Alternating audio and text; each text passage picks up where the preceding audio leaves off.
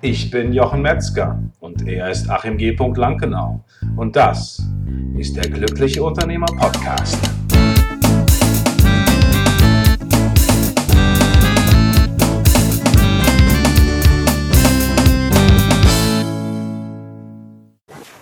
Herzlich willkommen zu einer neuen Folge von der Glückliche Unternehmer Podcast.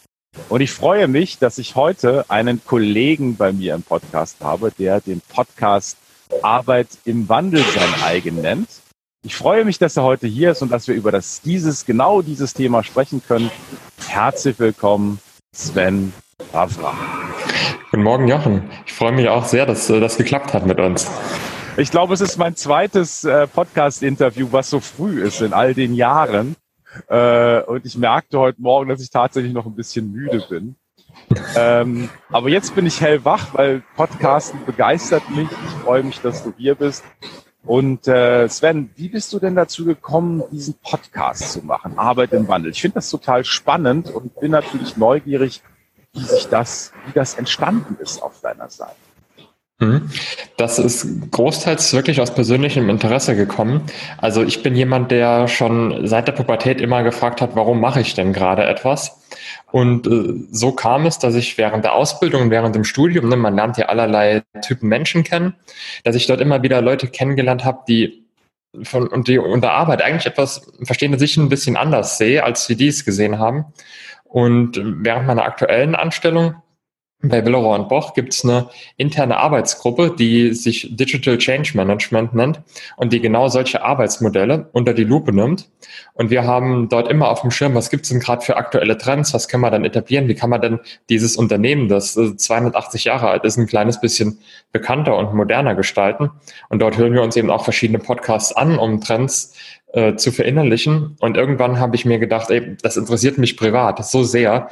Das reicht mir nicht, wenn ich das äh, auf der Arbeit mache. Ich muss mich privat da auch noch weiterbilden.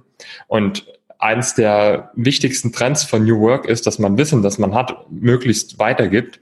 Und da ist dieser Podcast entstanden, weil die ganzen Inputs, die ich mir hole, einfach um zu verstehen, wie sich unsere Arbeitswelt verändert, die will ich eben auch weitergeben. Ja, super. Klasse, klasse. Und äh, wie, wie ist das? Wie ist jetzt, ich habe ja ganz intensiv gelauscht, als du gesagt hast, die Definition von Arbeit.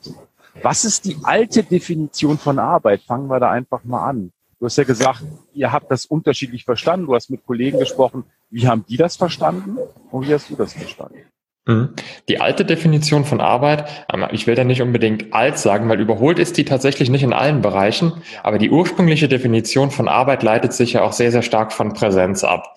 Ne, das hast du in, natürlich in den Jobs, die traditionell Präsenz wirklich unbedingt erfordern und die du auch sehr lange am Stück machen kannst, wie Fließbandarbeit oder händische Tätigkeiten, ne, da, da ermüdest du nicht im Kopf. Da kannst du also wirklich acht, neun, zehn Stunden am Stück arbeiten.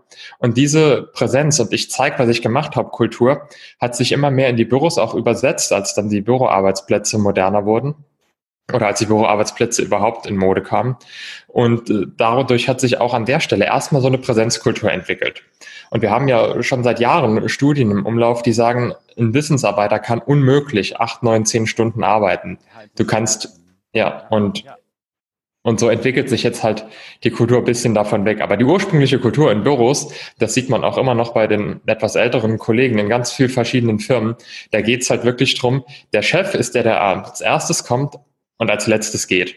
Und je, je niedriger du in der Hierarchie bist, desto weniger arbeitest du, aber natürlich niemals weniger als achteinhalb, neun Stunden, wenn acht in deinem Arbeitsvertrag steht. Ja, ja. das ist total spannend, weil da gibt's dieses, dieses äh, also ich, Zitat, ich weiß nicht, ob es ein Zitat ist, wo jemand halt sagt, ja, ist cool, fang in der Firma an, äh, dann, äh, dann steigst du die Karri Karriereleiter hoch, arbeitest dann doppelt so viel am Ende als vorher.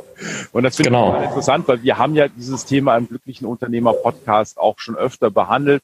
Und da ging es einfach darum, wie, das ist wirklich so eine alte Denke, dass ich als erster da sein muss als Chef oder überhaupt da sein muss. Ne? Genau. Deswegen haben viele Unternehmer tatsächlich das Problem, äh, dass sie ein schlechtes Gewissen haben, wenn sie eben nicht ins Büro gehen. Wir haben auch eine Folge gehabt, da ging es eben darum, ich habe meinen Schreibtisch gar nicht mehr im Büro oder ich habe gar keinen Schreibtisch. Mhm. Das fällt den meisten Menschen erstmal schwer, weil sie sagen, ich kann doch nicht, nicht ins Büro kommen, die anderen arbeiten und ich arbeite nicht. So. Aber das nur so am Rand.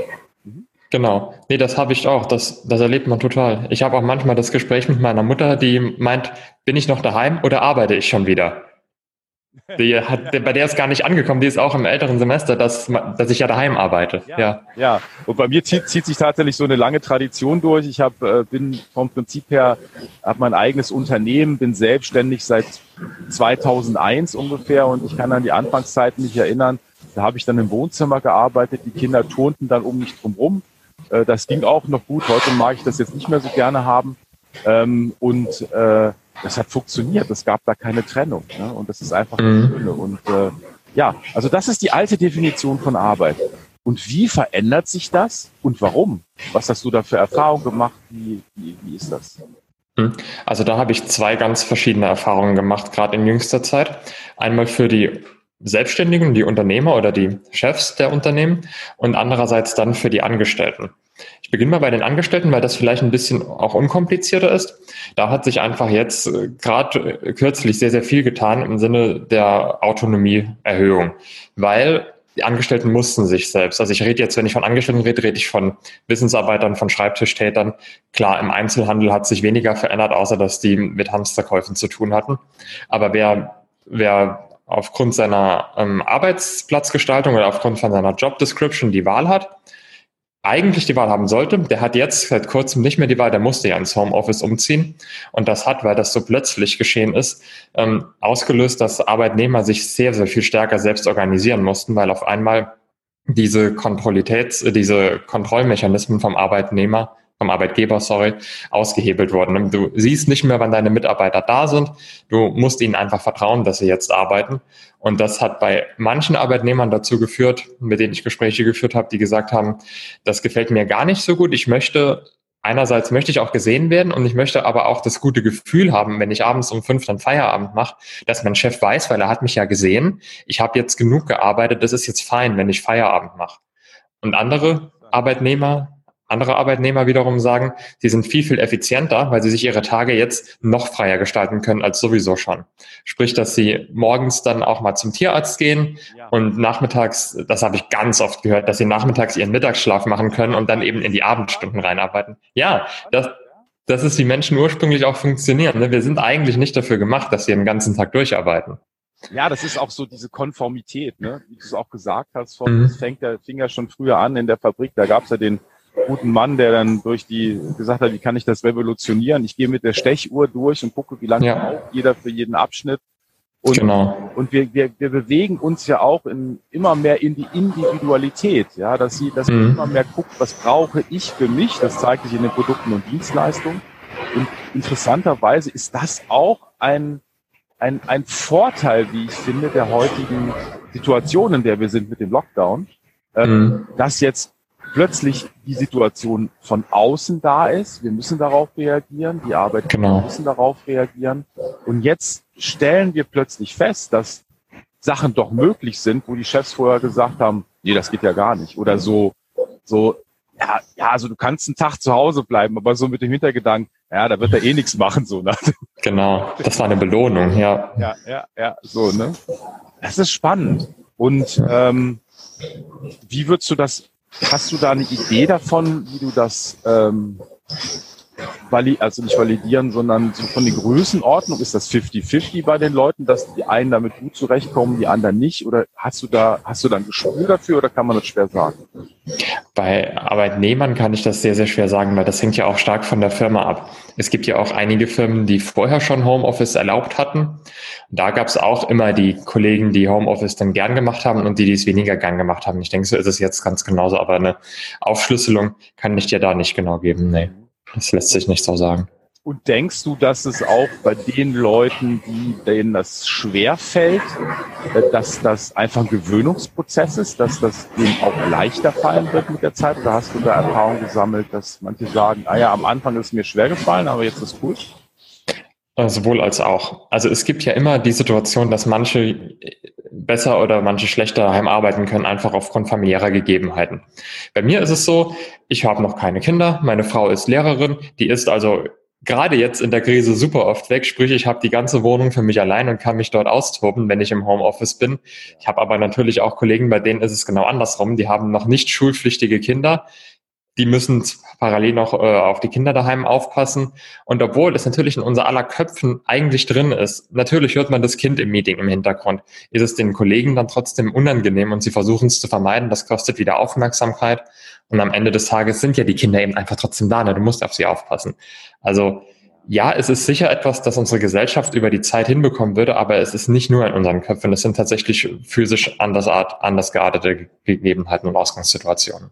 Ja, äh, aber ich denke durchaus, also mir ging es gestern zum Beispiel so, es ist, man muss sich anders organisieren und vielleicht muss man auch flexibler tatsächlich sein im Kopf. Ne? Also ich habe mich gestern ertappt dabei, ich hatte so meinen Plan, was ich machen möchte. Ne? Und dann kam mhm. meine Tochter genau. vorbei und sagte, hier Papa dies und man geht mal schwimmen, weil wir haben direkt einen Kanal, äh, einen See vor der Tür. Das ist natürlich praktisch und die will dann auch nicht alleine und so. Und dann stellte ich fest, mein ganzer Plan, den ich mir so gestellt hatte, der hat gestern überhaupt nicht funktioniert. Das ging irgendwie alles gar nicht. Ne? Und dann müssen wir auch ja. wirklich sagen, äh, okay, äh, wir lassen jetzt mal los, lassen die mal gerade sein und sagen, morgen ist ein neuer Tag und äh, oder wir planen einfach mehr Puffer ein, wo wir sagen, ne, das ist ja auch, auch eine Sache der Zeitgestaltung, wie plane ich meinen Tag. Ja. Absolut. Da habe ich tatsächlich einen Planungsfehler gemacht. das merke ich, merke ich dann wirklich auch immer, dass, dass mir das dann schwerfällt, weil ich kann es jetzt auch nicht so genau sagen. Unsere Tochter ist halt auch so, dass sie auch eher spontan ist. Und äh, ich kann jetzt schwer sagen, wir machen das jetzt genau um acht oder genau dann, sondern das, das muss sich dann halt auch so ergeben. Ja, mhm. schön. Und ähm, wie ist das bei Unternehmern? Was hast du da festgestellt? Du hast ja oh. Angestellte einerseits, Unternehmer, was hat sich da geändert? Hm, genau, also bei Unternehmern ist das super spannend. Die haben ja die Situation, dass sie viele und der Unternehmer, also ich habe jetzt nicht mit klassischen Online-Unternehmern gesprochen, die mir antworten könnten, ja, es geht alles weiter wie bisher und sie freuen sich im Zweifel noch darüber, dass die Offline-Konkurrenz jetzt gerade gelähmt ist. Die Unternehmer, ja, wäre ja so, vermute ich jedenfalls. Aber die Unternehmer, deren Business eigentlich auch in der realen Welt stattfindet, die haben jetzt eine ganz spannende Situation. Die müssen nämlich jetzt wirklich gucken, was sie machen. Also ich habe zum Beispiel mit Musikern gesprochen und Schauspielern. Die haben halt wirklich Situationen, dass jetzt gerade Theater geschlossen sind.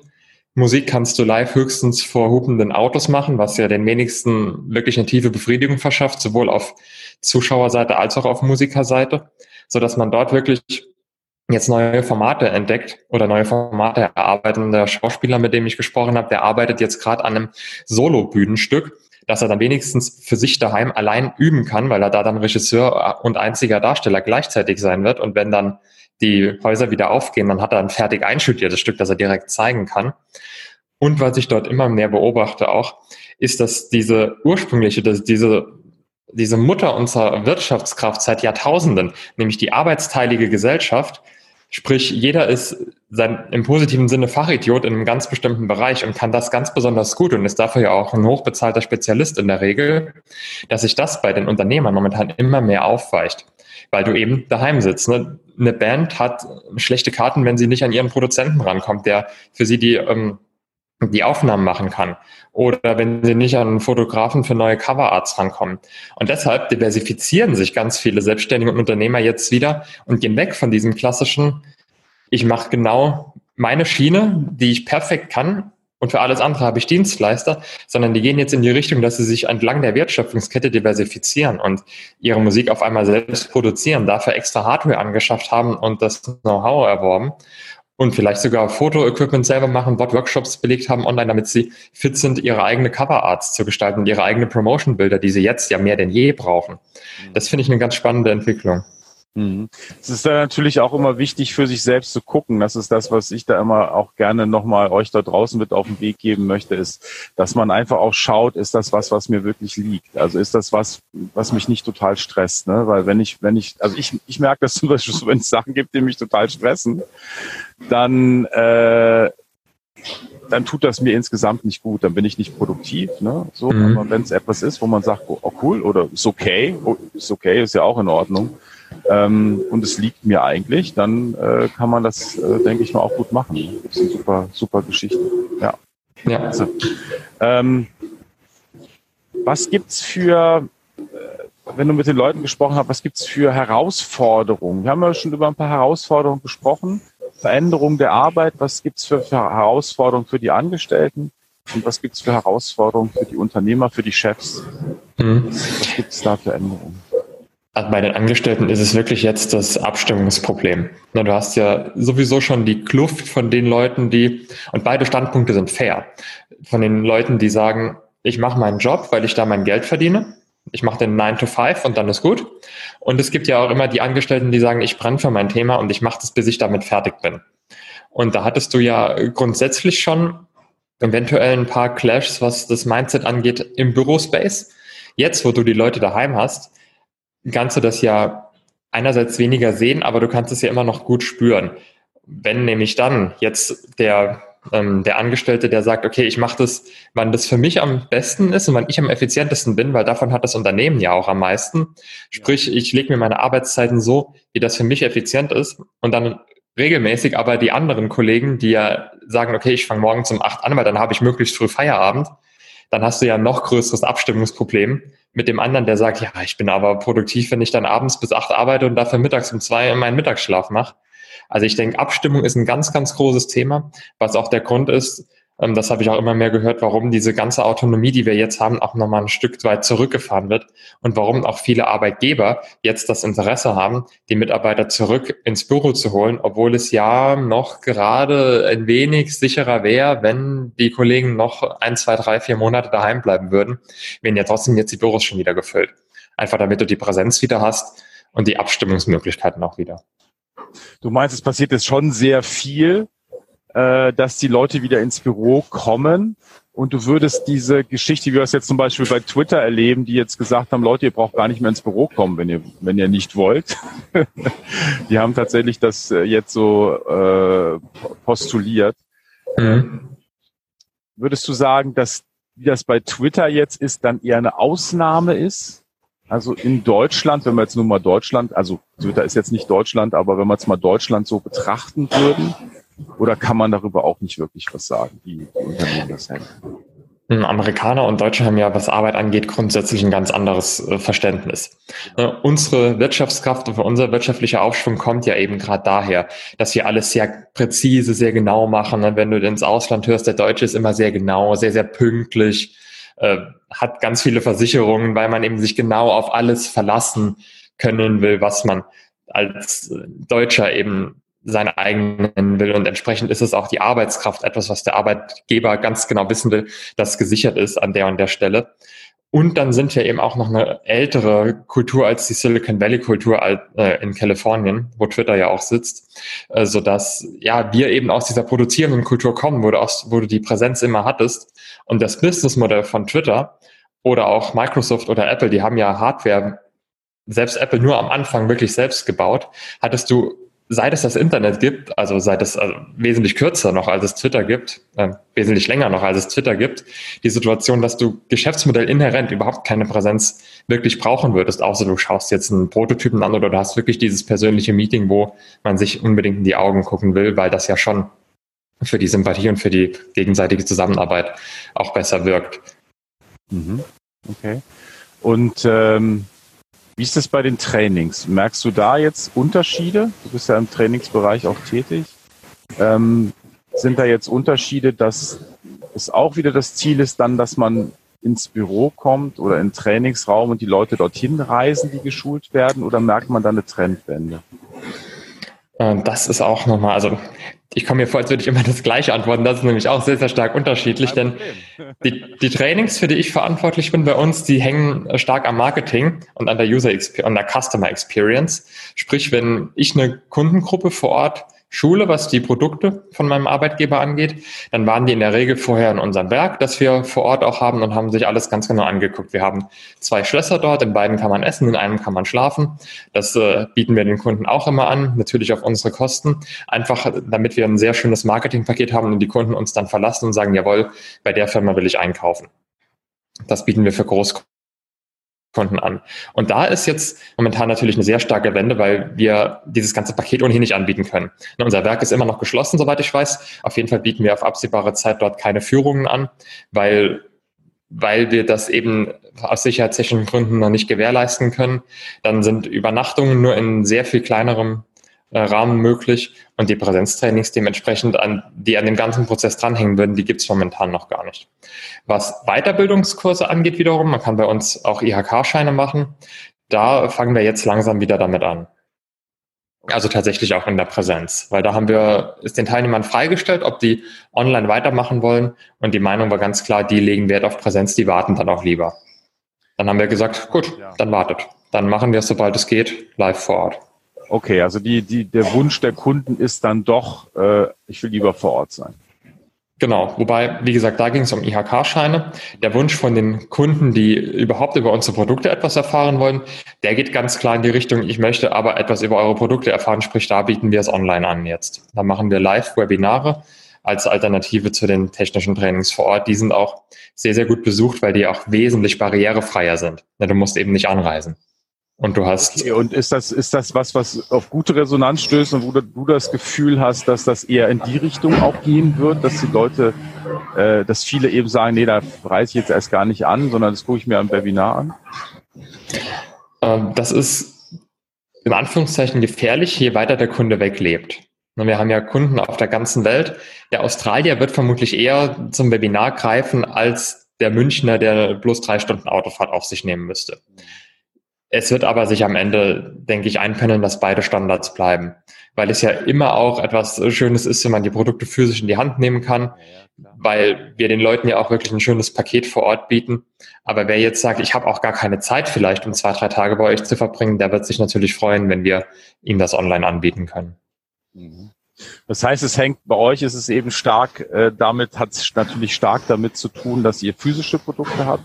Mhm. Du würdest jetzt sagen, wenn ich das nicht habe, dann wird der Trend vielleicht eher da stärker hingehen, dass man es online macht, ne? dass man sich vielleicht dort dann online trifft. Wenn du nach meiner persönlichen Meinung fragst, mir selbst würde das ausreichen. Aber ich weiß von super vielen Leuten, gerade mit denen ich auch im Podcast gesprochen habe, dass die sehr viel Wert darauf legen, dass man sich wirklich physisch sieht, dass man sich, sobald es wieder möglich ist, die Hand schütteln kann, aber auf jeden Fall die Mimik und Gestik von dem anderen mehr als durch die Kamera sieht, weil das eine viel stärkere Bindung ausschafft. Du kennst es ja vielleicht aus anderen Branchen auch sogar. Du kaufst, ich glaube, bei der Versicherungswirtschaft ist es ganz, ganz stark, du kaufst bei deinem Berater. Ne, du kaufst nicht, weil das eine tolle Firma ist. Du kaufst, weil der Mensch, der dich berät, dir in dir Vertrauen weckt. Und das hast du persönlich einfach viel, viel stärker als online. Und darum denke ich, werden Unternehmen, sobald es wieder geht, das Interesse auch dran haben, ihren Vertrieb persönlich zum Kunden zu bringen. Ja, interessant. Äh, was gibt's für, für Herausforderungen bei den Unternehmern und bei den Chefs? Ja, Unternehmer haben halt das Problem jetzt, wie gesagt, dass, diese, dass dieser physische Kontakt nicht möglich ist. Ne, jeder Unternehmer ist ja auch seine eigene Salesmannschaft sozusagen. Niemand kann dein Unternehmen besser repräsentieren als du selbst. Und daher ist hier halt auch die Situation, ne, was habe ich für Produkte? Bin ich selbst das Produkt, bin ich Dienstleister, kann ich dann meine Dienstleistungen online verlagern? Ne, wir sehen das ja, ich habe ja schon gesagt, es gibt diese Konzerte in Autokinos und natürlich sind immer mehr Musiker jetzt auch dran, bei YouTube was anzubieten. Aber da hast du halt auch ganz viel diese kostenlos Kultur. Ne, wir haben über Jahre hinweg gelernt, dass du, um Kunden zu gewinnen, gerade im Internet sehr, sehr viel umsonst anbieten musst. Du, du musst von vorn weg mal deine Musik mindestens im Stream anbieten. Dank Anbietern wie Spotify hast du das als Endkunde kostenlos. Dann wird es schwierig, online noch ein Album zu verkaufen. Und E-Books sind auch, ja, schwierig dann, wenn du aber auch sagen willst, ich will mich ja selbst vermarkten, ich will dann auch Lesungen anbieten. Wenn, sobald ich eine Lesung auf YouTube anbiete als Autor, habe ich dann wieder das Problem, dass äh, ich keinen direkten Zugang zu den Fans mehr habe. Ne, ich kann dann nicht sagen, hier ist das Buch, nimm's gerade mit, ich unterschreib's dir noch ist eben nicht möglich übers Internet. Und daher hast du hier eben auch ganz, ganz groß die Zugangsschwierigkeiten zu deinen Kunden oder auch die Kundenbindung. Und gerade bei den Musikern höre ich auch oft das Argument, meine Frau ist auch Musikerin, darum habe ich mit denen auch äh, über den Podcast hinaus viel zu tun. Ja. Darum habe ich da besonders viel Input. Ähm, die sagen eben auch, ja, du kannst halt nicht das Feeling erzeugen. Du kannst wohl ein Online-Konzert spielen und kannst es wohl auch im Autokino machen, hast dann aber halt das Problem, dass du keinen äh, Abend schaffst, an den die Leute sich erinnern wollen. Und gerade wenn du dein Produkt verkaufen willst, das mit einer, äh, mit einer Emotion assoziiert ist, dann brauchst du ja eben erstmal diese Emotion und die kannst du halt präsent viel besser erzeugen. Das ist bei der Versicherung so, wo du dich erinnerst, ah ja, zu dem Achim kann ich immer kommen, der ist ein guter Typ, der berät mich und der ist verfügbar, wenn ich ein Problem habe. Und wenn du diese Emotionen nicht erzeugen kannst, was online viel schwerer ist, dann hast du halt ein riesen Umsatzproblem. Mhm. Ja, es kommt auch, äh, glaube ich, ein bisschen drauf an, äh, in welcher Welt man so zu Hause ist. Ne? Also mhm. bei mir ist das so, mein gesamtes Unternehmen ist halt komplett virtuell aufgebaut. Und ich habe mal die Situation gehabt, dass äh, wir eine neue Buchhalterin brauchten und sie sagt, ja, ich kann mich dann vorstellen, ich komme dann gerne vorbei. Ich sage, um Gottes Willen, das war für mich schon ein Ausschluss. die will vorbeikommen, ja.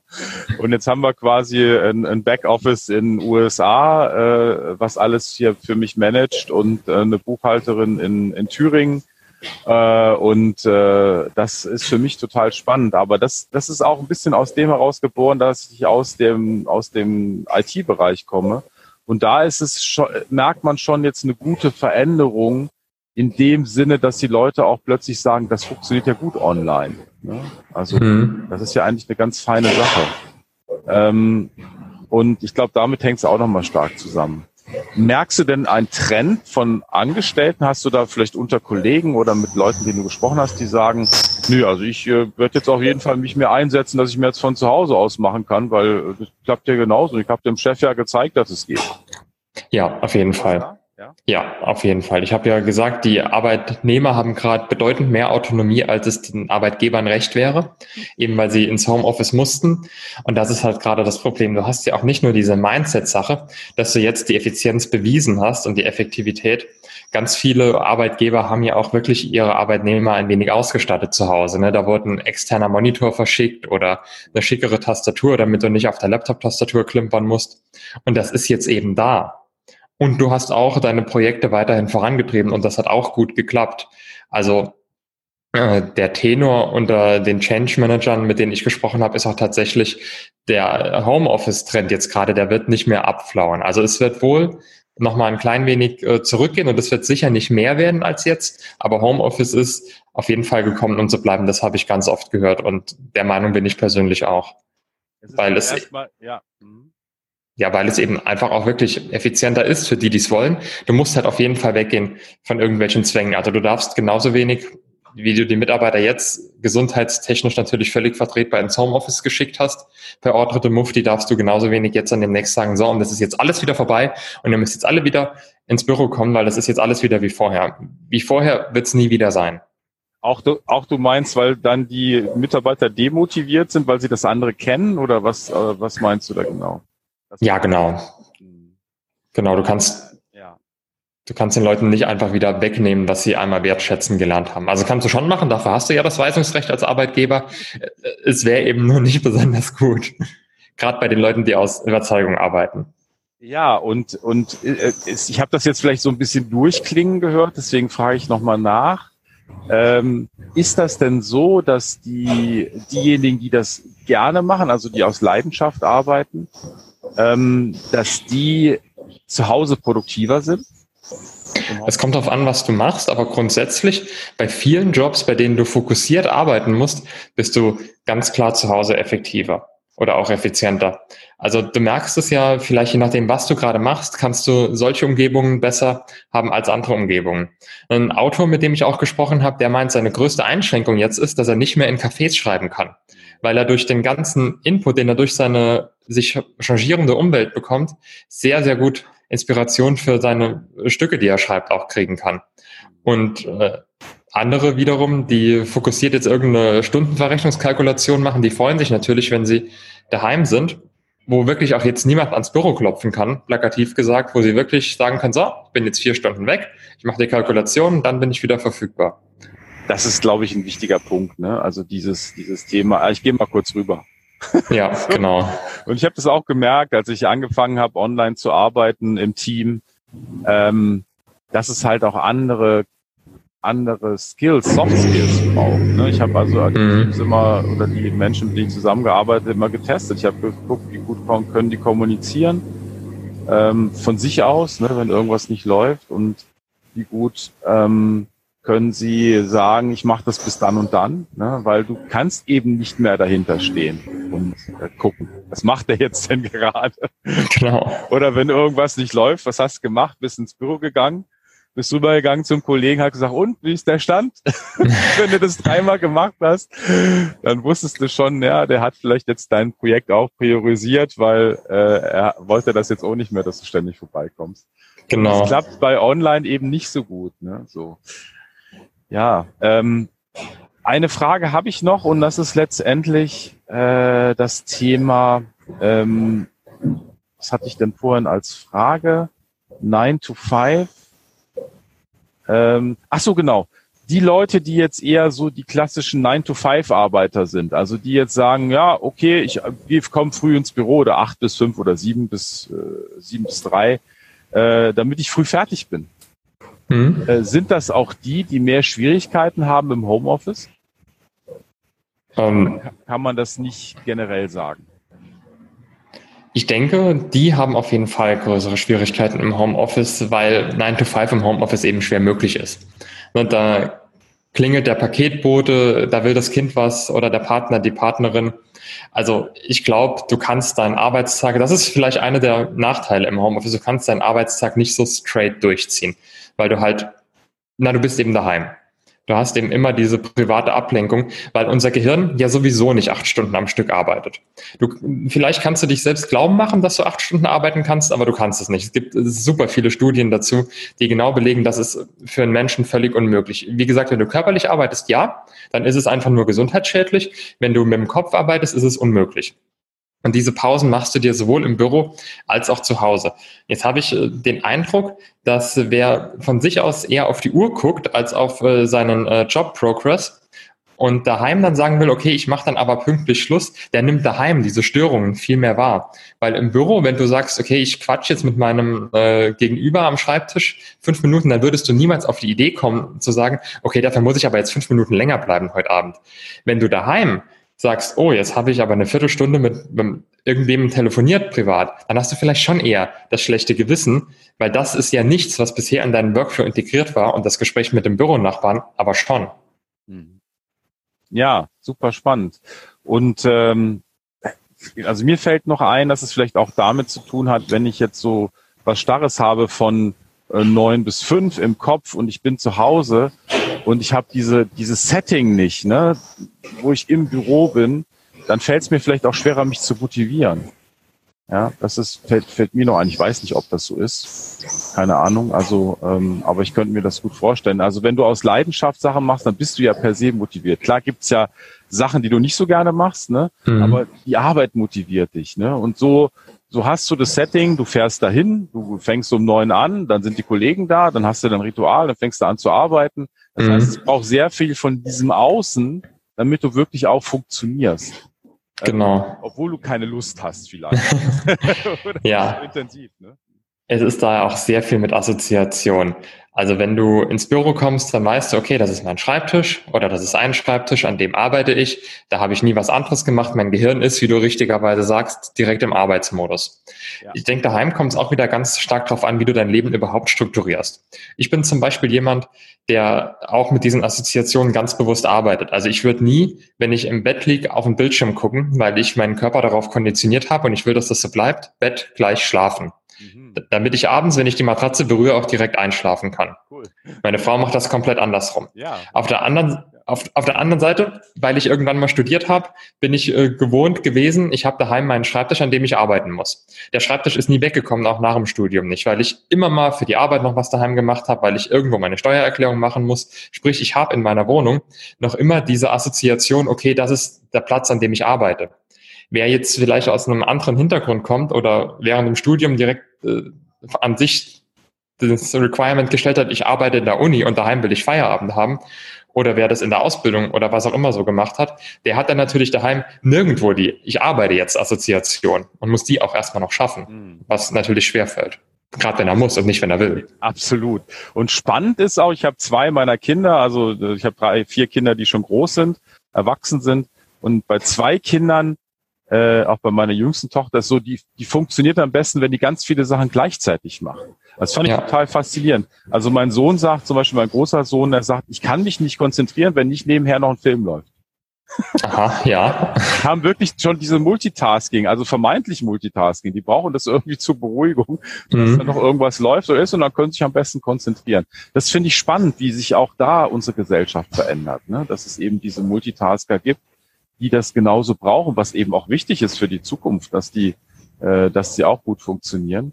Vielleicht ist es auch eine Charaktereigenschaft. Ich habe keine Ahnung. Ich könnte es jedenfalls nicht so gut. und vielleicht ist es wirklich auch eine Anpassung an die äußeren Umstände der ganzen Informationsflut, der wir ausgesetzt sind. Mhm. Sven, vielen Dank für dieses erhellende, ganz wundervolle Interview mit dir. Ähm, ich denke, wir haben unseren Zuhörern sehr viel mitgegeben, wie die Arbeitswelt sich verändert hat. Ich fand, da waren sehr schöne Nuggets dabei. Gibt es irgendetwas, was du unserem Zuhörer, unserer Zuhörerin noch mit auf den Weg geben möchtest in dieser Folge? Hm. Also erstmal möchte ich äh, an dich, Jochen, auch Danke sagen. Du hast äh, jetzt gerade das erste ever Podcast-Interview mit mir geführt. Bisher war ich ja immer der Interviewer und nicht der Interviewee. Von daher freue ich mich, falls es den Hörern und dir gefallen hat, wissen, was gebracht hat. Und ansonsten alle Insights, die ich jetzt gebracht habe, gibt's in den Einzelgesprächen natürlich auch in meinem Podcast zu hören, den ihr gerne euch anhören dürft, wenn es euch gefällt. Ja, und genau, wir verlinken auch unten drunter äh, unter dem unter der Folge, da könnt ihr draufklicken. Arbeit im genau. Wandel kann man auch im Internet finden. Finde ich super. Ich finde es toll, dass du dich mit diesem Thema beschäftigt hast. Vielen Dank, äh, dass du heute bei uns warst und ja, bis demnächst. Ja, danke dir, Jochen. Bis dann. Ciao. Ciao.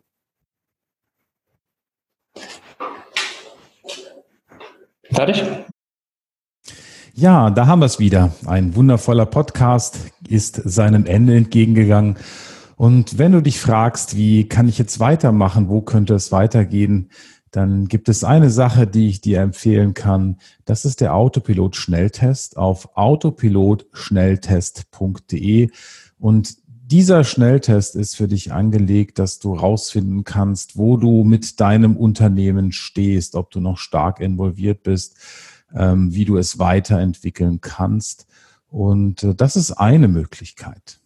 Und die zweite Möglichkeit, die ich empfehle, wenn du jetzt sagst, ein Coaching ist vielleicht nicht das, was ich machen möchte, ich möchte vielleicht eher auch selber erstmal weiterkommen und mich mit anderen Unternehmern austauschen, dann gibt es bei uns diese wundervolle Möglichkeit der Mastermind-Gruppen, der Unternehmer-Mastermind-Gruppen. Und wenn dich das interessiert, dann schreib einfach eine E-Mail an mastermind at der-glückliche-unternehmer.de oder wie Achim sagen würde, mastermind at der-glückliche-unternehmer.de. Ich wünsche dir eine ganz fantastische Woche und wenn du Fragen hast, schreib einfach auch an die gleiche E-Mail mastermind at der-glückliche-unternehmer.de und wir beantworten jede Frage. Ich bin natürlich neugierig, vor welche Herausforderung du stehst. Lass es dir gut gehen, bleib entspannt und ich freue mich auf dich in der nächsten Woche. Ciao, ciao.